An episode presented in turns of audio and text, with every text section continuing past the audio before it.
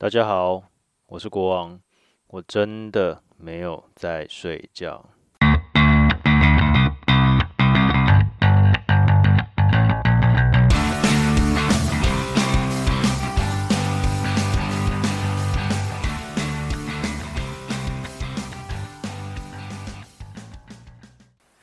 好嘞，大家好久不见啊！我的妈呀，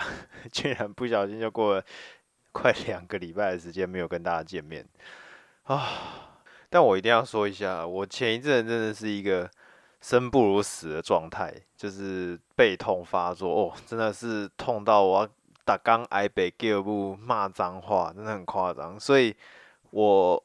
没有在工作的时间，工作的时候基本上就是撑着自己完成那些工作。然后没有在工作，在家里的时间就是在沙发上面放一个靠枕，然后整个人把那个受伤的，就是背会痛的地方靠在上面，然后就待着，然后就看电视，动也不想动，真的是蛮痛苦的。所以真的不好意思，哎，才录五六集而已，就好像真的跟各位听众们有了一个责任感，就是哎呀没有录，然后可是现在又提不起劲来，或者是就是啊没有那个。没有办法展现一个比较好的口气，然后就一直这样子待着，只是想说啊，要录什么要录什么，然后但是前一两一个一个多礼拜，快两个礼拜真的是超痛苦的。其实我其实我到现在都还在痛，我到现在就是这次的发作有一点出乎我的意料的严重啊，超级可怕，我真的是有一种。我到底是发生了，是不是我是不是做了什么错事，以至于我天谴，所以造成我这次这么痛，我也不晓得为什么。然后发生的原因也没有什么特别的动作，应该是一次用力的伸懒腰，然后就发作了。就比较认识我的朋友可能会知道，就是我背，尤其。我的背啦，就是一直有旧伤，然后其实也不太确定到底是不是旧伤，还是长期姿势不良。我有印象中，有印象中，他第一次发作是在我国中的时候，国中哦，然后当时的那个频率可能还没有那么频繁，但觉得年纪越大，好像就就越频繁，然后痛的也越严重。几年前有一次。痛起来就是跟前在宜兰跟前同事开车出差，然后突然间我就在车上大叫一声啊，然后就痛到就是把那个车子停在路边，先等我的那个痛恢复到 OK 了之后，呃，才开始继续开车啊。因为 因为前同事不会开车，我不知道他还记不记得这件事情。他后来也离职了哦，反正就是啊，这个背痛大概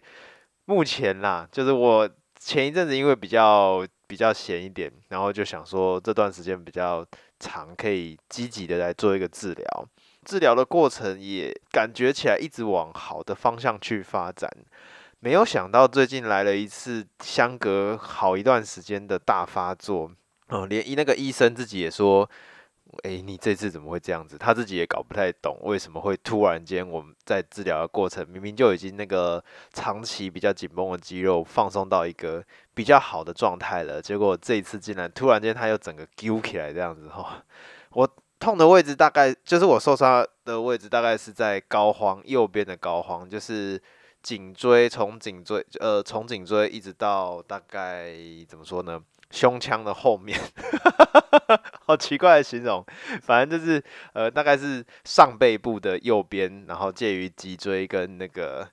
肩胛骨中间那块位置，那里大概，哦，我曾经一度以为我是严重的脊椎侧弯，那但是在刚好三年前，我又曾经撞断过肋骨，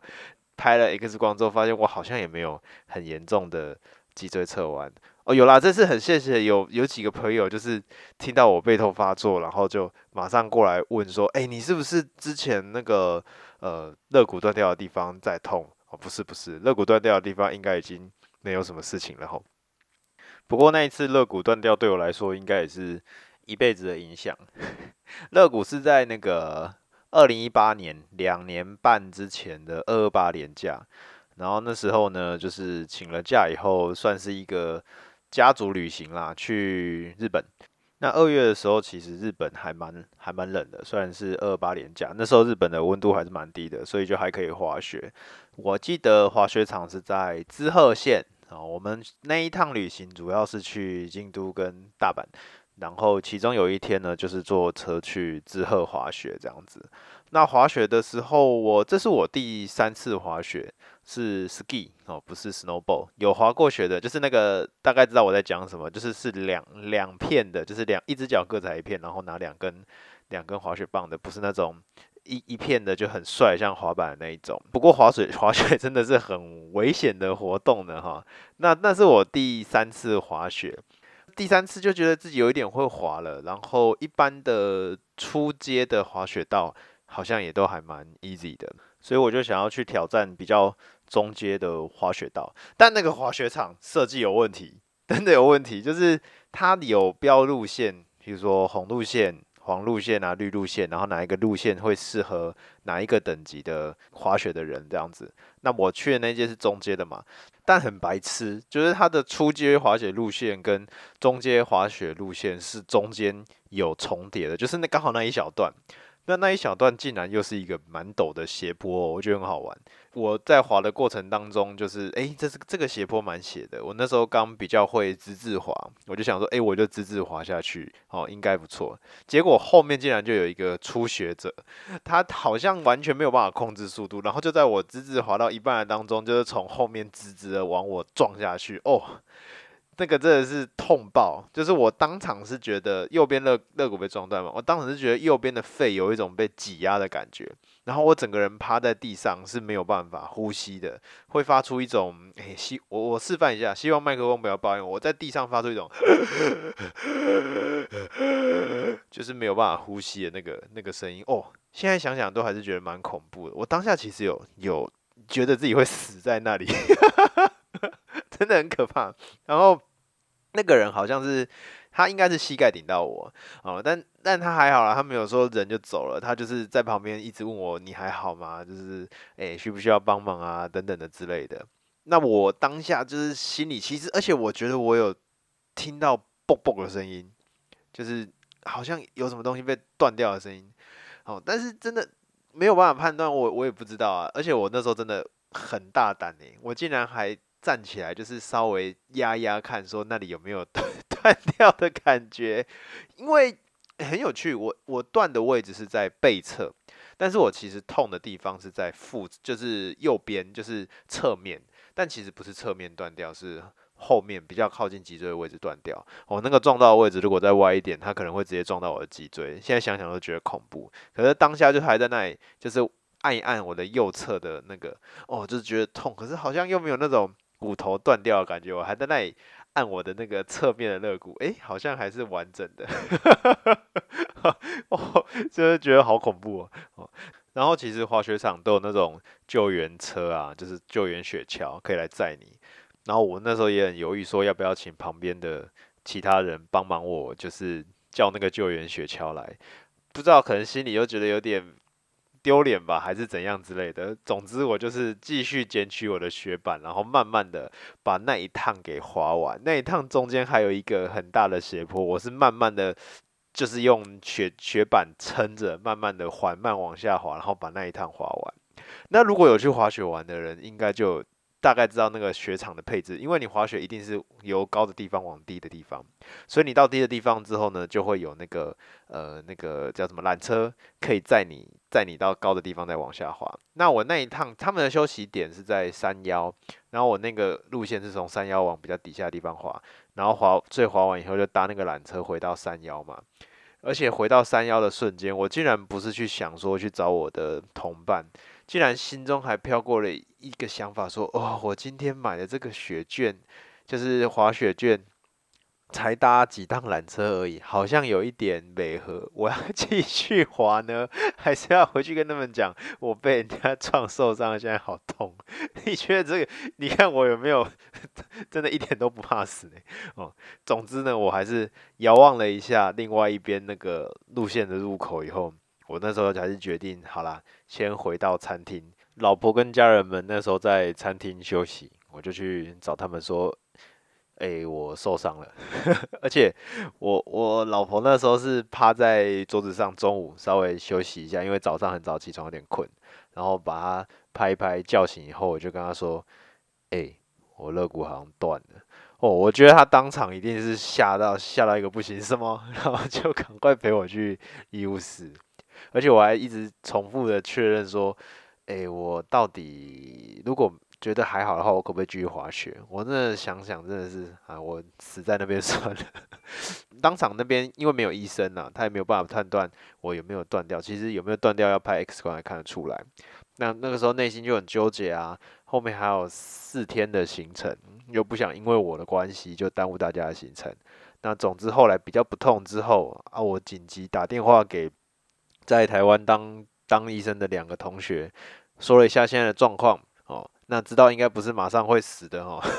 应该不是我的受伤，应该不是马上会死的状态呢哦。然后我就继续撑着完成后面四天的行程哦。那用温泉呐、泡澡啦，然后去舒缓自己的那个呃身体的疼痛。我两个同学是那个时候是跟我说，吼，诶，如果是肋骨断掉，然后真的有插到肺部的话，你照理说应该会发生气胸，然后气胸要么就是身体会有一些反应，要么就是你早就已经倒在那边起不来了，所以你现在还能走还能跳，照理说应该是一个还安全的状态了，哈。那那一天晚上回去，我还记得我躺到床上的时候，就是我我在做躺的那个动作的时候，我其实有听到后面有一点点啵啵啵的声音哦。我那时候还问我朋友，我朋友就想说，嗯，好吧，或许是因为强烈撞击，会肺旁边会产生一些水泡，所以或许啦，有可能是水泡的声音。不过我要先说，他们都没有排除骨折的可能哦，就是他们并不是庸医，只是我这个不怕死的不去看医生，然后远远的打电话给他们。问他们症状，然后问说：“哎、我到底有没有骨折？鬼才会知道有没有骨折啦，好好笑。那总之后来我就是撑着完成那段旅程了，而且后来还想说：哎、我是不是真的没事了？是我回来之后，家人说：哎、你还是去看一下医生好了啦，就是趁着去，反正去医院照个 X 光比较比较保险嘛。我那时候还想说：哎、可是我隔天再隔一天还要去金门出差，我就不想了。”不不过我还是去了，然后去了以后，医生就说：“哦，你这个断了哦。”就 X 光里面就看到断骨头已经断掉了。没记错的话，应该是肋骨的第八、第九、第十吧，我没记错。然后我还打电话给我主管说：“哎，我的肋骨被撞断了，可是我觉得我好像还是可以跟你去金门出差，应该没有痛到忍不住这样子。”然后当场被斥责，当场就说。你在干什么？你在想什么？当然是给我休息啊！我去就好了啦。肋骨断掉，在那里跟人家什么什么，然后骂了一顿以后，就把电话挂掉，就觉得我在是一个很不自爱的家伙。好，那可是后来真的是，哎、欸，就真的很痛啦，就是休息了好一段时间。其实骨折没有什么了不起的，但是。重点是肋骨受伤，也不一定是肋骨啦，就是反正重点是骨头受伤以后，我就不能运动嘛。那我平常食量又蛮大的，简单来说，我有整整九到十个月真的没有办法运动。然后呢，我的体重增加了七公斤，然后我的体脂肪增加了快十趴，我真的是觉得真的是觉得太可怕。然后我的身体状况真的比之前差非常多。后来虽然减肥有减回来，可是体脂肪。目前哦，两年半之前的事情，目前还在努力中。然后觉得啊，这是一辈子的伤害。然后我的保险业务员也很好，也也很好。大家如果想要保险，不知道找哪一个业务员的话，可以，我可以帮你介绍啊。那是我的好朋友，他也很热心的去帮我有问，因为我有保一个人身安全的那种寿险嘛，然后他就帮我去问说，哎，骨折应该有理赔吧？有，但是肋骨骨折赔超少。我那时候很傻眼，他也很。他也不是说很傻眼啊，他说规定是这样，他也没有办法，就是他会那个骨折险啊，会按照那个风，就是医生会评估说哪一种骨折对于生活的影响很大，然后影响越大的呢，赔的会越多，所以可能譬如说你的手或脚断掉，他就会赔得多，但是肋骨骨折这件事情呢，竟然是判定说。诶，肋骨骨折对于生活的影响很小，没有什么影响，所以赔很少。我那时候超傻眼，我就说，诶，肋骨骨折每天呼吸我都在痛，诶，然后那个时候我好死不死还感冒，感冒就是会咳嗽嘛，那时候咳嗽都不敢用力的咳，然后有痰又很痛苦，就只能 慢慢的把它弄出来，也不能打喷嚏哦，打喷嚏那个真的是生不如死。有一次就是在办公室的旁边，我在装水的时候，就是那段时间，那个时候刚骨折完一个月内吧。我就大打了一个喷嚏之后呢，然后大叫一声倒在地上，全部的同事冲过来围着我说：“你还好吗？还活着吗？”你你，我就趴在地上，应该是过了一两分钟以后，那个痛舒缓了以后才起来。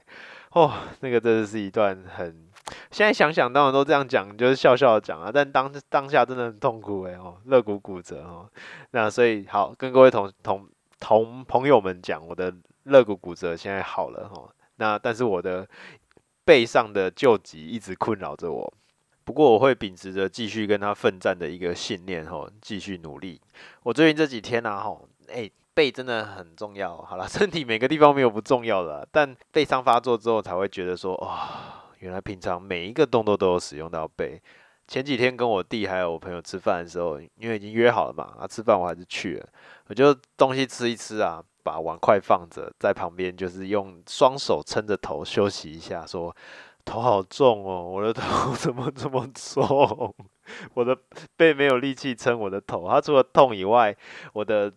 脖子前侧的肌肉非常的酸，因为必须要用比平常更多的力气去把我的头撑起来。原来原来平常哎。因为平常把头撑起来是多么费力的一件事情，现在才感受到。每次发作都有这个感觉啦，就是哦，头好重，好想把它砍下来。那因为我的工最近的那个工作有需要看树，后仰又非常的痛，就是把身体往后弓起来的时候，那个背部的肌肉也会非常的痛，躺下去的时候也很痛，所以。一直到三四天前才好一点，不然前一个礼拜我基本上睡起床的时候不能够直接躺着，然后拱起来会痛炸。我要先把身体转一转半圈，变成趴着的状态，然后用手呢把自己的身体撑起来，不然我就真的没办法。如果你把我推倒的话，我可能在地上像乌龟一样，就是没有办法翻身了。哦。好了，这这两天好一点点了，而且心中其实真的怀着很多对大家的歉意，就是哎呀，我竟然竟然已经快两个礼拜没有更新了，不要担心哦，我已经准备好了，今天要录就是给他多 多录几集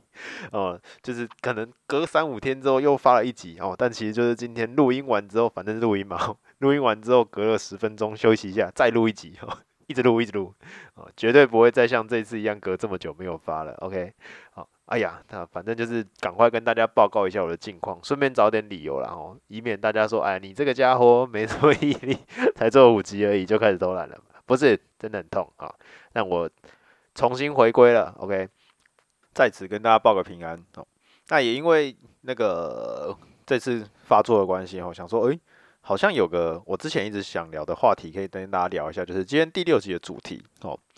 之前不是提过说，我希望可以聊一些运动的事情嘛？但我录了一集之后，就发现，啊，录了一两集以后，就觉得，哦，好像我的 听众里面其实喜欢听运动的人不多。然后有人跟我讲说，哎，光啊，那个棒球我不太听啊，体育我也不太了解哦。所以我后来想说，好啦，我就先不要聊体育好了，不然那几集都没有人听。不过这是因为那个自己旧伤复发的关系，就觉得，哎，好像可以跟我的听众在 Podcast 的跟听众聊一下。反正你们都不听嘛，聊一下奇怪的受伤方式。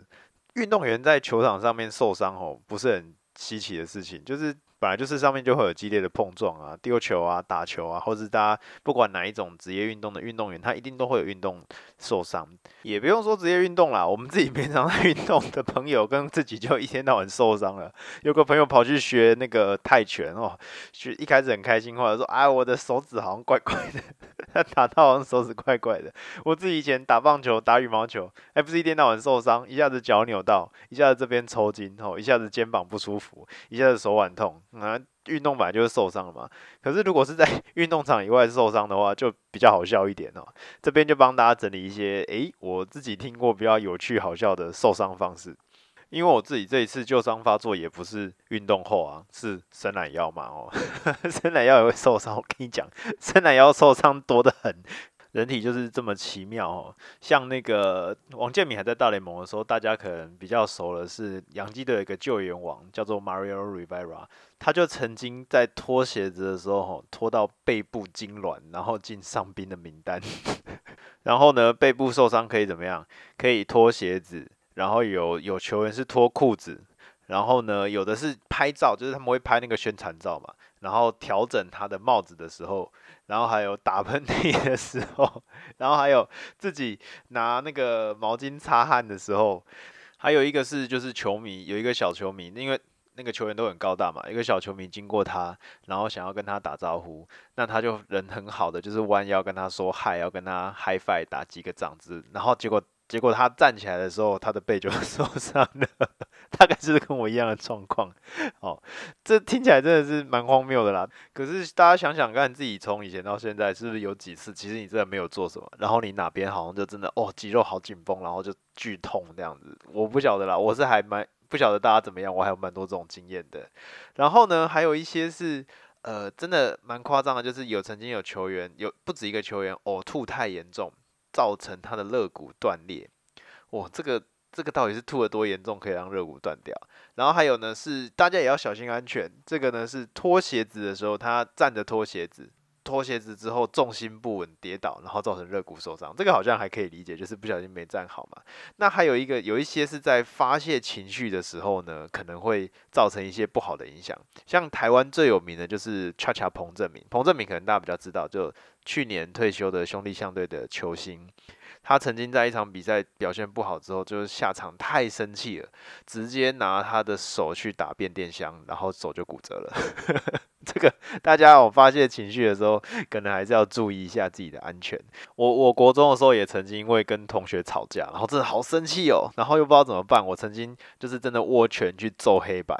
我是没有骨折啦，但是那个我记印象中是痛了好几天，就是 手手指真的超级痛的。大家千万要记得注意自己的安全，不要被愤怒给给冲昏了头。那还有一些是乐极生悲型的，就是就是太开心庆祝了，然后结果造成一些不好的后果。有最著名的就是前几年有一个打再见全垒打的球员，他打完再见全垒打之后要绕那个垒嘛，大家就非常兴奋，然后通常再见全垒打，大家就会在那个本垒那边等他跑回来，然后他可能重重的一跳，然后就是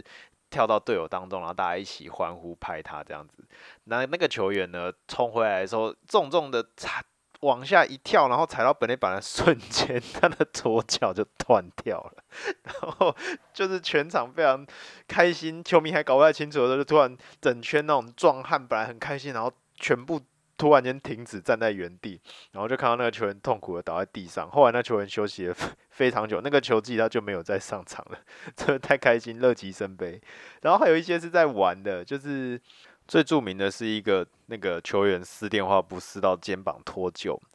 这个报道是这样写的哈，就是当时的球队呢找了一群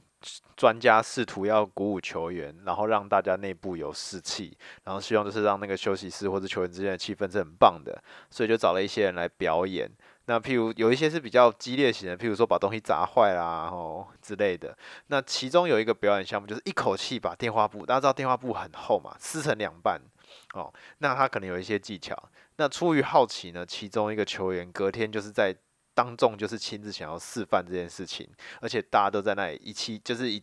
一起为他鼓励加油。那他们还预先把那个电话簿先弄小本一点，就先撕掉几页，减少厚薄度，希望可以受伤。结果就是全场鼓动之下，加油加油加油，然后就用力的，大家在喊他的名字的时候，他就用力撕下去，然后他的左肩膀就脱臼了。而且因为这样子，他整整超休息超过一年，才又重新回到比赛场上。你说这惨不惨？这真的太好笑。那还有一些是温馨感人型的，然后但是。还是受伤了，就是陪小孩玩，有球员是抱小孩抱到手受伤，然后还有球员是帮小孩，小孩睡着了去帮小孩调整他的枕头，结果手也受伤。那最惨的是有一个球员跟他的小孩感情蛮好的，他的生涯中曾经两次他的儿子。跳到他身上坐，就是小朋友这样啪啪啪啪啪啪，然后啪啪这样跳起来，然后坐在他的小脚上，两次造成他的膝盖受伤，整季报销。这小孩真的是该说是天使还是恶魔呢？然后还有球员是呃陪他的孩子在家里，那种美国很大嘛，然后后家里都会有大后院，两个一起在上面跳弹簧床的时候，跳他的脚脚踝开放性骨折哦。好痛，然后也是当然就整个球季都不用打了。我也曾经有这样过，就是我也是比较乐极生悲型的，我也是，诶、应该也是国中的时候吧，就是好好像打电动嘛，还是什么破关了，很开心，然后跑出去，耶，在家里面，然后跳起来的时候，我的右脚踩空，然后踩到那个桌角的旁边，也是大扭伤，那个扭伤也是到 现在都还有一些后遗症。哦，就是我也是。谈起来伤病史应该是蛮多的一个人哦，然后居家型呢，在这几年也有一个蛮著名的例子哈，也是念一下报道给大家听，这是去年的事情而已，就是呃有一个球员他很热心的在帮大家准备餐点，好，那所以呢他就在厨房里面煮饭嘛，那可能也是比较高大的关系，他在厨房工作的时候就是长时间弯腰驼背，他说好像报道当中写他说他。烹调的时间大概将近五小时，结果让这位球员隔天起来以后背部也是紧绷，然后 队队友还亏他说：“哦，你以后应该要远离厨房哦，不要再进去煮饭给大家吃。”这个也是蛮赞的。好，那还有一些是跟球迷互动的时候受伤的，像譬如说，呃，有人签名签太多，签到手指受伤。然后有不止一个球员跟球迷握手，我不知道是握太多人还是怎么样，他握手握到最后手手发炎，诶，这样的球员还蛮多的诶，我这样可以查到就三四个球员，而且那个东方还是呃美国都有，就是握手 握太多受伤，诶，球员啊要小心啊，那个很多球员，譬如说右撇子的球员，他会练习左撇子签名，这样子好像可以保护他的。保保护他的手，像我很喜欢的其中一个台湾球员陈伟英，那他是一个左投手，但是听说他好像，比如说吃饭呐，哦，或者是说那个呃刷牙，类似这种工作，他都是会练习用右手来做，因为他们的左手是非常宝贵的。然后很多的球队在他的合约里面会规定说，球员不能做呃某一些危险的事情。大家比较熟知的王建民啊，他是右撇子嘛。那他打保龄球这种真的是比较危险的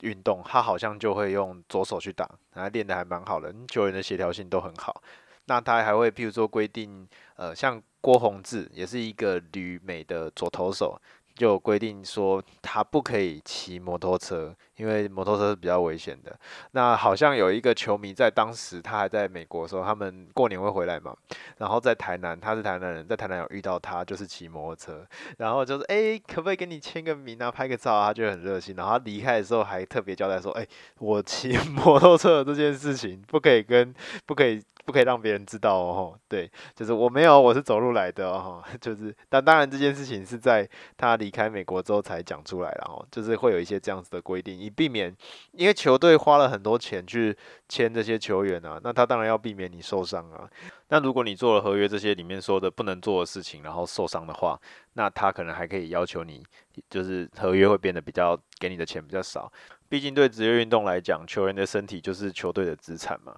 哦。好，最后就是再讲几个比较比较智障的。好了，有一个选手，他那个早睡觉的时候闹钟放得比较远，然后他早上起床要去关闹钟的时候，因为手伸得太长了，所以肩膀就脱臼了。还有就是呃，哦，这个真的很智障，就是有一个球员是被熨斗给烫伤的。那熨斗其实本来当然就比较蛮危险嘛，那可能大家想说被烫伤是手还是哪里啊？不是，他是胸腔胸胸部被烫伤。他而且他烫伤的方式，因为他拿那个熨斗去烫自己穿在身上的那件衣服，这真的太智障了啦！然后最著名的一个是玩电动玩到受伤啊，这个人的绰号呢，在台湾的网网络界的绰号后来就叫他吉他英雄，就这个他是一个右投手。右投手哦，他的球速非常快，他还可以球速可以投到一百六十公里的球速。然后他在家里玩那个吉他英雄体感游戏的时候，有一个小吉他，然后太激烈了，造成他的手受伤。然后后来他在自从那次受伤以后，他的生涯的那个表现就大幅的滑落。哦，这这这很白痴，想想都觉得怎么这么蠢。而且我跟你讲，被熨斗烫伤的球员还不止一个。另外一个球员呢，他是脸被熨斗烫伤，这更蠢。我觉得真的蠢到炸掉。就是他是好奇那个熨斗到底烫不烫，他居然拿那个熨斗去碰自己的脸。我我真的搞不懂他到底在想什么。当然，这些球员会不会其实只是欺骗他的球队，然后用一个很蠢的理由，不知道啦。但是这理由真的是太好笑了哈。然后还有一个球员是，呃，他去那个日晒机，就是可能要把自己晒黑一点比较帅，然后在里面睡着了，结果他全身被被晒伤，休休息了好一段时间。那还有一个球员呢，是就比赛结束之后，他们有那种冰敷的。仪器，结果他竟然睡着了，造成严重的冻伤。那以至于他的身体有很大一部分的肌肉是有是有是有受损的。后来他当然就整个表现就下滑，嗯，这个就比较听起来比较哀伤啊。打完球以后很累，然后去做一些身体的复健，结果竟然因此而受伤。好，也也有球员是有冰敷受伤的，当然也就有热敷受伤嘛。所以这里也提醒大家，大家在做一些复健啊，然后或者是平常在冰敷热敷的时候，还是要注意自己安全。好啦，今天花了三十分钟都在跟大家讲受伤的事情，好，主要是因为最近真的很不舒服，大家还是要注意安全啦。受伤真的身体很不好，心情也很不好，就是呃有有一种。完全可以理解久病厌世的感觉，你知道吗？就是我自己，光我自己这样背痛快两周，我就觉得哦，好想死。所以就是大家还是注意自己的身体哦，不像我以前，我以前我觉得我不太爱护身体，诶，就是也不说不爱护，就觉得哎呀，这个没有很严重了，我撑得住，如果没有痛到受不了，应该还好。所以打球啊，干嘛扭到脚，然后譬如说翻船嘛，那就会把脚往另外一个方向翻一翻。哦，觉得哦，好像有回到原 位置以后，然后休息一下，哎，没那么痛了，然后就继续打球，继续干嘛的，这都是不太好的行为。哦，希望大家就是可以注意自己的身体健康，然后不舒服了就要休息，就要等身体好，不要就是很逞强。像我大学的时候啊，吼，就是背有有一次也是背伤发作。然后背伤发作之后，就是感觉过了两天，稍微治疗休息一下以后比较好了，哎，继续去打球，继续去做运动，然后继续去做一些训练，造成后来又更更重复的发作，还是要给身体一点休息的时间啦。尤其是我相信我的听众很多都有年纪了哈，要服老哈。我现在真的有感受到这件事情的威力，然后呢，也要小心平常在家小心安全。像哦，还有一个就是。那个有一个球员，他在家里自己泡热水澡，结果泡热水的时候水太热啊，然后他所以他脚放下去的瞬间，就身体的自主神经反应就抽出来，结果在浴室里面跌倒，哦，也是很严重的受伤。所以像这样子的，大家平常，然后有一堆球员那个煮饭啊、切菜啊，就是切到手啊等等之类的，所以大家在不管在做什么事情的时候，还是要小心安全。哦，那祝大家都有健健康康的身体。不健康的身体真的很不舒服哦，然后出去玩的时候也要小心哦。有很多球员 是被自己家里的狗受给狗给咬伤的，就是玩太兴奋了。好啦，讲那么多，觉得再讲下去这集都觉得听起来痛痛的。OK，好，那这集呢就先到这边啊。突然想到，我有蛮多朋友就是会喜欢从事野外活动的哈。那我相信他们都很注意安全啦，但是就是人还是要知道危险在哪里。所以呢，这一集最后呢，就祝大家健健康康的，然后呢，也不要生病哈，然后也身体不要有太多伤痛，可以很开心舒服的过每一天。OK，好，那这一集就到这边哦，我们下次见，拜拜。